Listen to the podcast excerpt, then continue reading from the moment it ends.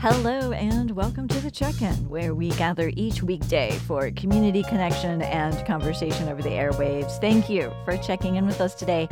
As businesses in mid Missouri begin to reopen, we are all moving cautiously and optimistically toward a way forward into the new normal. And the first places many of us want to return to are our vibrant small businesses. You know the ones, the independent stores, restaurants, bookshops, barbecue shacks that breathe life into our college town here in Columbia and also in our main streets in towns across mid Missouri, town squares in Fulton, Moberly, Mexico, and, you know, small businesses on the outskirts and many of these places. We all know this crisis has wreaked havoc on all of these small businesses. So, how are they doing? How are they surviving? Today, we're checking in with three people working on the front lines with small business improvement and development in Columbia for a health check on the challenges and resources out there for our small businesses and entrepreneurs as they consider reopening and move toward reopening. Our guests today are Jim Witt. Jim is the director of the Supplier Diversity Program for the City of Columbia. Jim Witt, welcome to the check in. Well, thank you and welcome. You know, glad to be here at the check in. Thank you, Jim. Nice to talk with you. We're also talking with Carrie Gartner. Carrie is the executive director of the Business Loop uh, Community Improvement District. Welcome, Carrie. Hi, Janet. It's great to be here. Thanks, Carrie. Nice to have you. And we also have Randy Cole. Randy directs the City of Columbia's housing programs. Hello and welcome to the check in, Randy. Hello. Yeah, thanks for having me. Glad to be here. All right. And let me just remind our listeners you can join the discussion if you're a small business owner in mid Missouri. Let us know how you're coming through. Did you manage to navigate that process and get a paycheck protection program loan? We'd love to hear from you if you managed to do that or if you tried and it didn't work, or have you found other workarounds, which seems likely, or maybe not. Maybe you're reopening, uh, considering the process. Maybe you've already reopened um, and been open about a week. How is that going? First, let me get a general overview from each of you. You're each working with local small business owners and entrepreneurs. What are you hearing right now about the challenges and the workarounds that they're finding during this crisis? Uh, Carrie, let's start with you. Yeah, it's been um, quite a few months for our businesses, and and like all businesses, they they really work to pivot in ways to ensure the safety of their customers and their employees, yet still remain open. Um, and, and I'm saying that because we have, a, we have a lot of essential businesses on the street. So grocery stores, we have um, a lot of drive-throughs, um, mm-hmm. even home improvement stores are considered, or repair shops are considered essential. So a lot of the trick was how do we make sure that we can get the word out on what businesses are open and what they're doing as as a way to ensure some um, no contact sales or no contact services. Mm-hmm. So I, I think we've been we've been hanging in there. I, I can say um, what's been a bright spot is since everyone's been quarantined at home, everyone wants their home to look good. So um, whether uh, we've got stores selling plants or you know home improvement or tools um, those have been um, really popular lately. Okay, and Carrie, you have about 170 businesses, I believe, at, at one count, involved with the business yeah. CID. Has that number gone down? Have you lost some, or are people, as far as you know, hanging in there? So right now we're hanging in there. Um, okay. And and I know this is something I've been working with Randy and Jim on. We do not know what the long-term effects will be, and so we expect um, delayed impacts of COVID. So we might be hanging on right now. The question is, how do we how do we help those businesses who might feel that impact two or three months down the road? All right. Well, let me bring in uh, Jim and Randy. Jim, um, what are you hearing from the business owners and uh, some of them as part of the minority business owners um, coalitions that you work with? What are you hearing from them? Well, first of all, uh, you know, I want to echo everything that Carrie has said because I'm hearing the same thing. Uh, a second, uh, you know, I think there's been a national discussion about the impact of on very small mom and pop and minority-owned businesses uh, that uh, you know this COVID-19 has had a fairly devastating impact. Uh, locally, uh, I think we're seeing pretty much the same thing. You know, um, you know, uh, we do have a resilient group of uh, of minority-owned businesses here in our community, and uh, a lot of them are in, you know, the uh, essential services. Uh, you know, we have a number of uh, businesses that's focused on, you know, cleaning, and you know, commercial and residential cleaning and things like that. Mm-hmm. Uh, some of these businesses have been able to prosper through, you know, COVID-19 because there's a need for their services. Right. Um, you know, I did a survey of minority-owned businesses, okay. and and what I found is that uh, oh, about oh, pretty close to 40% applied for the PPP uh, loans, uh, and none of them received a loan. Oh wow! Uh, so we had zero. Now that's just a small. That's just a survey, and I don't know whether that uh, represents, uh, you know, the majority of uh, minority-owned businesses, you know, throughout our community. We're trying to figure that out. Yeah, uh, that would be great to know. What was that percentage again, Jim? That you said? Hey, about forty percent of the businesses that I surveyed uh, did okay. Okay. Did apply for the PP. Okay. And, and uh, the ones that that uh, responded to my survey, um, as of today, none of them have received a you know a loan okay. or well, anything like that. Well, I but, know getting through that application is an achievement, so that's no small thing. Yeah, that you know, good forty percent. Yeah. yeah, I found that there were problems getting through the application. Mm-hmm. Um, you know, some didn't apply because they didn't think that they could, uh, you know, uh, uh, get the loan. The ones that did apply um, uh, haven't heard back, you know, uh, whether they've received the loan or not, and and so we haven't seen any, you know, positive results from just from my survey. But that does not necessarily represent everybody. I'm sure that there's minority-owned businesses locally uh, that that receive the loan. One thing uh, that that I would like to point out to our, you know, to everyone when you apply for the PPE loan, there was no way to desegregate those numbers, you know, uh, okay. and to identify yourself as a minority-owned business. Okay. So when the loans came back, you know, you're just going to have a, a number, you know, mm-hmm. and out of that number, um, we really can't tell, you know, uh, what the percentages of uh, minority-owned businesses that receive that.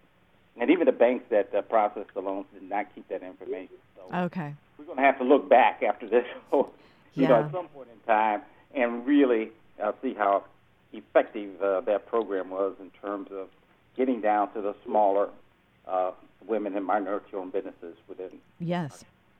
And that's a national discussion, by the way. Uh, yes, that sounds like a really good national discussion, and it's uh, it's good to hear from you on this, Jim, and that you're tracking these things. Randy, uh, let's bring you into this. You're working on the front lines of, of a few things. Uh, we, you're usually working on housing for the city, but you have also been working with some of the small businesses. Let me just give you uh, get the general overview from you as well. What are you seeing and hearing from business owners that you're working with?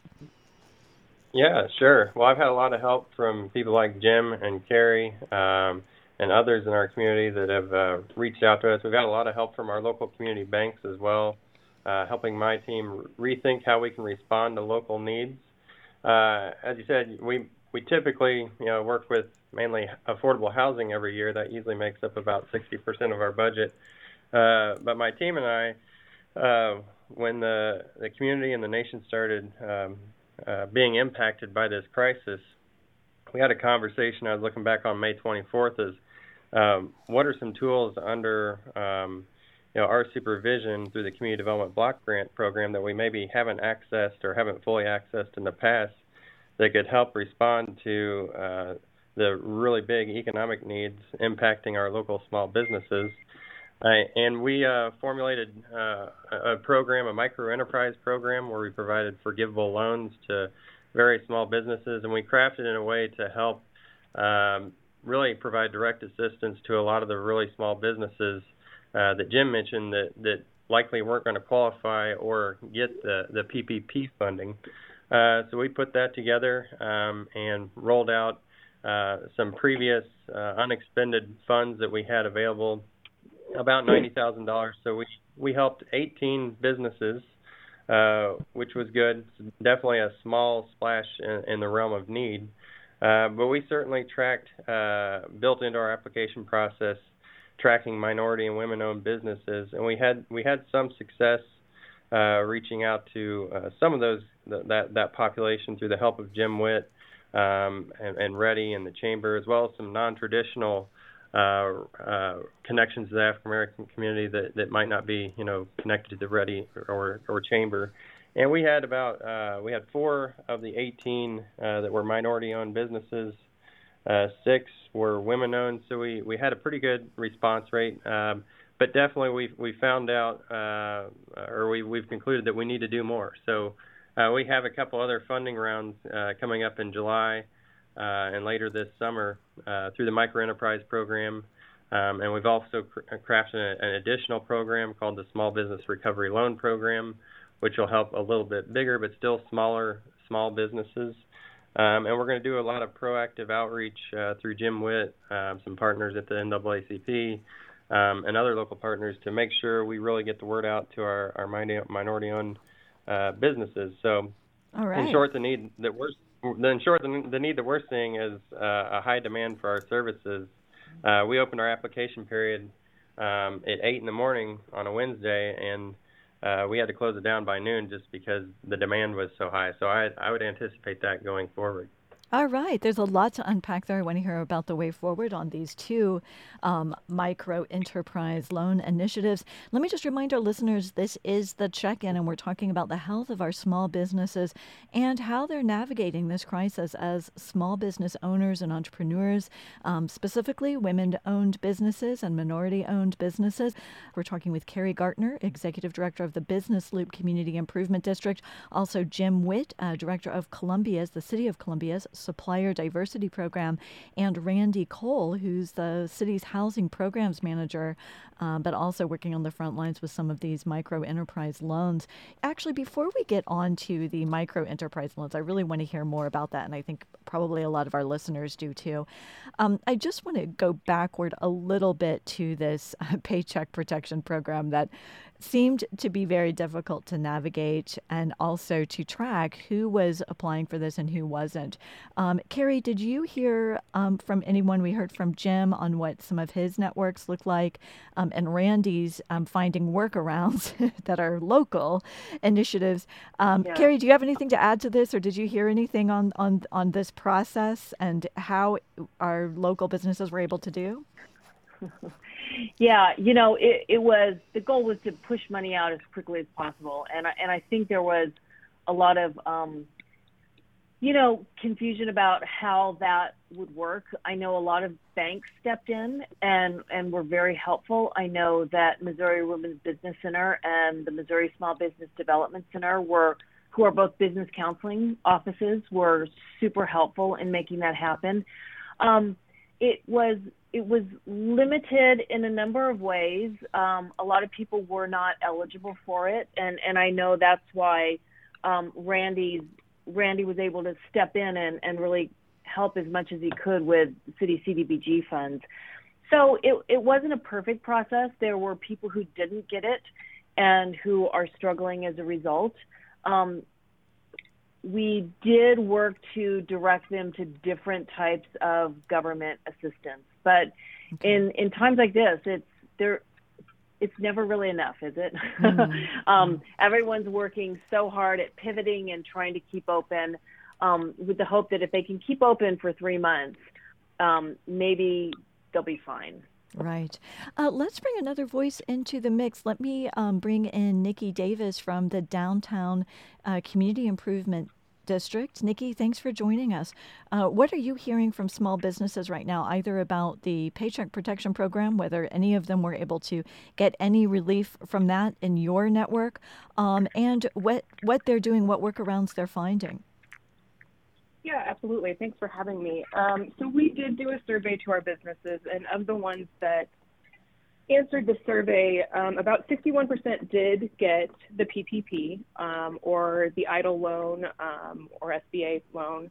Um, but there's also another good percent that had applied for it and has not received anything or even heard anything back about it. Okay. Um, so it's kind of interesting to watch and see how uh, what the differences are, where it's where it's kind of going wrong, going so wrong, speak, um, so to speak. But a lot of that has to do with this ever changing information on all of them. Um, even the banks themselves are having issues trying to understand. But, uh, you know, there's been lots of classes, and like Carrie said, that lots of um, you know good governmental institutions that are trying to reach out and help. Okay. Uh, but again, it's it's you know like Carrie said, it's it's not going to be enough. We do definitely need to continue um, working with our city, with Randy, and and helping our businesses find those gap fundings. Well, let me go to Randy. You mentioned um, the community development block grants uh, response um, with micro enterprise loans, and then also this new uh, project that you're talking about, an initiative, the Small Business Recovery Loan, with some July funding rounds. I'm sure uh, Nikki and other callers and and biz- all the businesses in our networks and and our listeners are interested in hearing more about that. What is the amount of funding likely to be in that pool, Randy, and uh, how can businesses uh, participate in those July funding rounds?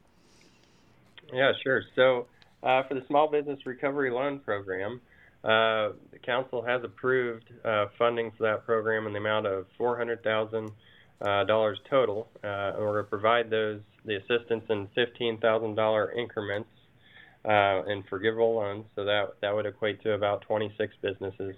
Uh, we are going back before council on uh, our application process at the next council meeting.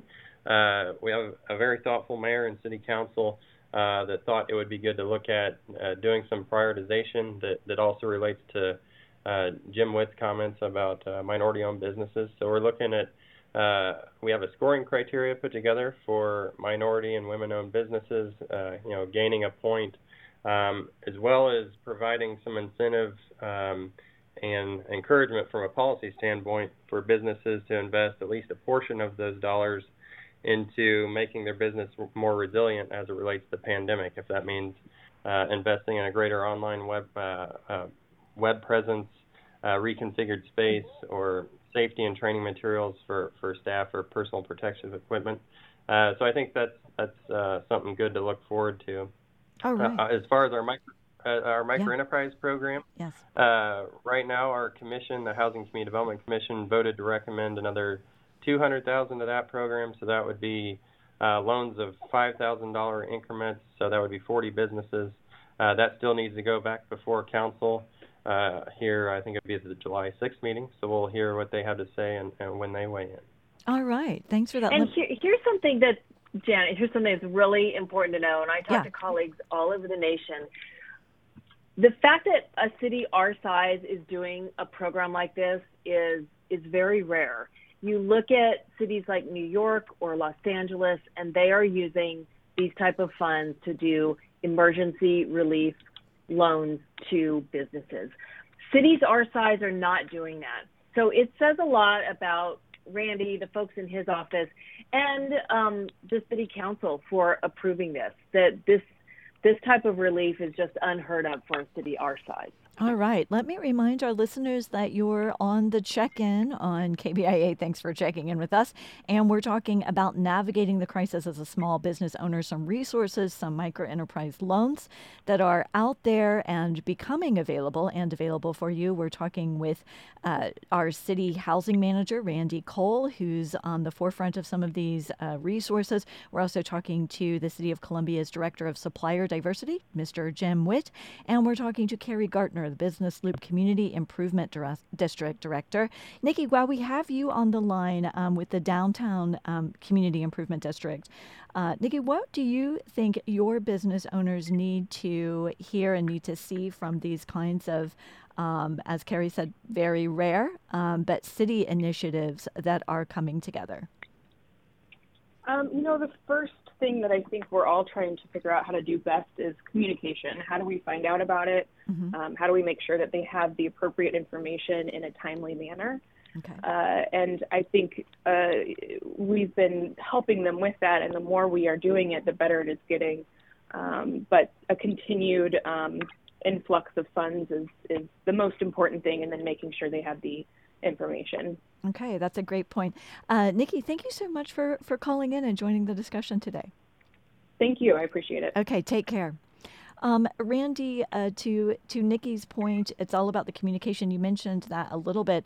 Um, we have these business improvement districts. Carrie is running them. Um, one of them, Nikki's running one of them. Um, are there? Do you worry that there are businesses that are out of the loop, so to speak? Um, and how are how are you going to keep uh, the messages out there to all of those small businesses? Yeah, uh, I think that is definitely a concern for me and my staff as well as our city council. Uh, but we've had a lot of support from our partners uh, like Nikki Davis and, and Carrie uh, and Jim Witt. Um, my staff and I uh, did some public engagement meetings back April 21st and 22nd. Uh, they were more broad. We, we just had the general public come in and, and share their experience of what they're going through with the impact of the disaster and how they think the city should be responding and, and what we what our priorities need to be. Um, and we did those via Zoom. So that was the first time we've ever done public engagement in that manner. Uh, but we had a lot of value out of that. Um, we had some uh, local leaders, including Nikki Davis, uh, Mary Ratliff with the NAACP, uh, Keith McIver with Men's Minority Network, uh, Annabelle Simmons, and, and, and a few others that expressed a desire to do more outreach to minority owned businesses that maybe aren't connected to some of those uh, more traditional uh, business entities or uh, support entities like uh, business improvement districts. Um, and we had a great uh, follow-up meeting as a smaller group with with those individuals, uh, including Jim Witt, and we talked about what are some strategies that we can do to help do outreach to those uh, organizations that might not be connected to those more traditional routes. And what we landed on, would, it seems to be the answer to almost every problem that I've, I've ran into that, that we have uh, public policy-wise. It means we just have to do a whole lot of more uh, very intentional, very challenging, uh, uh, disciplined work. Um, and basically, we're going to uh, get a group of volunteers that include some of the people I mentioned and go through Jim Witt's uh, diversity supplier list of, of 300 minority owned businesses and make sure each one of those businesses on that list has a personal uh, call or, or in person meeting to explain what resources are becoming available and, and how they can access it. Because I think there's no real magic uh, communication media or slogan or branding that'll get it done. It's just going to be uh, just very intentional, disciplined, hard work, and making sure we're being thoughtful and, and and meeting people where they're at and getting right. them into our process. Yeah, all right. Jim, you're the expert on this. Uh, you are managing uh, this network of, as Randy says, more than 300 uh, minority owned businesses. Do you worry about this challenge of some that might not be in the loop and uh, being able to, to make sure we hit everyone and that everyone knows what the resources are that are out there? Yeah, yeah I, you know, I I really appreciate the work that Randy is, is doing and the work that we're going to be doing together to identify, you know, these businesses and get messages to these businesses. And I think that that's very, very, you know, important. Uh, you know, one of the things I want to mention is that, you know, prior to you know COVID, uh, we started the uh, uh, Sharp Entrepreneurial Development Fund. It's a small fund, uh, but the, you know we targeted, uh, you know, uh, women and minority-owned businesses. Our first round, we did about you know twenty thousand dollars and and uh, about you know anywhere from five hundred to two thousand dollars in in grants and and our grants were targeted. In other words, uh, you know they were not to be used for operating funds, but targeted uh, in a way that could help businesses either you know uh, uh, enter a new market, uh, uh, management uh, development uh, programs, uh, buy specific equipment, uh, that's needed to enter a new market, and we found that that to mm. be hmm. very, very successful. Okay. You know, it was a pre-COVID nineteen initiative. Hmm. COVID nineteen has hit, and, and that's going to kind of change our strategy. But we're going to do, we're going to continue the program. Uh, it's a small program, but it's been, you know, the the ten companies that we're working with, uh, we feel that it's been very, very effective in helping them to enter new markets and transition through the COVID nineteen okay. and, and stay in business. And so we're going to do it again uh, sometime in late in June. You know, okay. uh, uh, we'll do it again, and and we'll do another twenty thousand, and maybe uh, in the fall another twenty thousand. Good to know. Okay, thank you. Jim Witt is on the line. Um, he's with the City of Columbia's Supplier Diversity Program. We're also talking with Randy Cole from the City of Columbia and Carrie Gartner with the um, Business Loop uh, Community Improvement District. Uh, you can join our discussion. We've just got a few more minutes. We have Tammy calling from Jefferson City. Tammy, thanks for calling. What's your uh, question or comment for us? Well, I just wanted to give a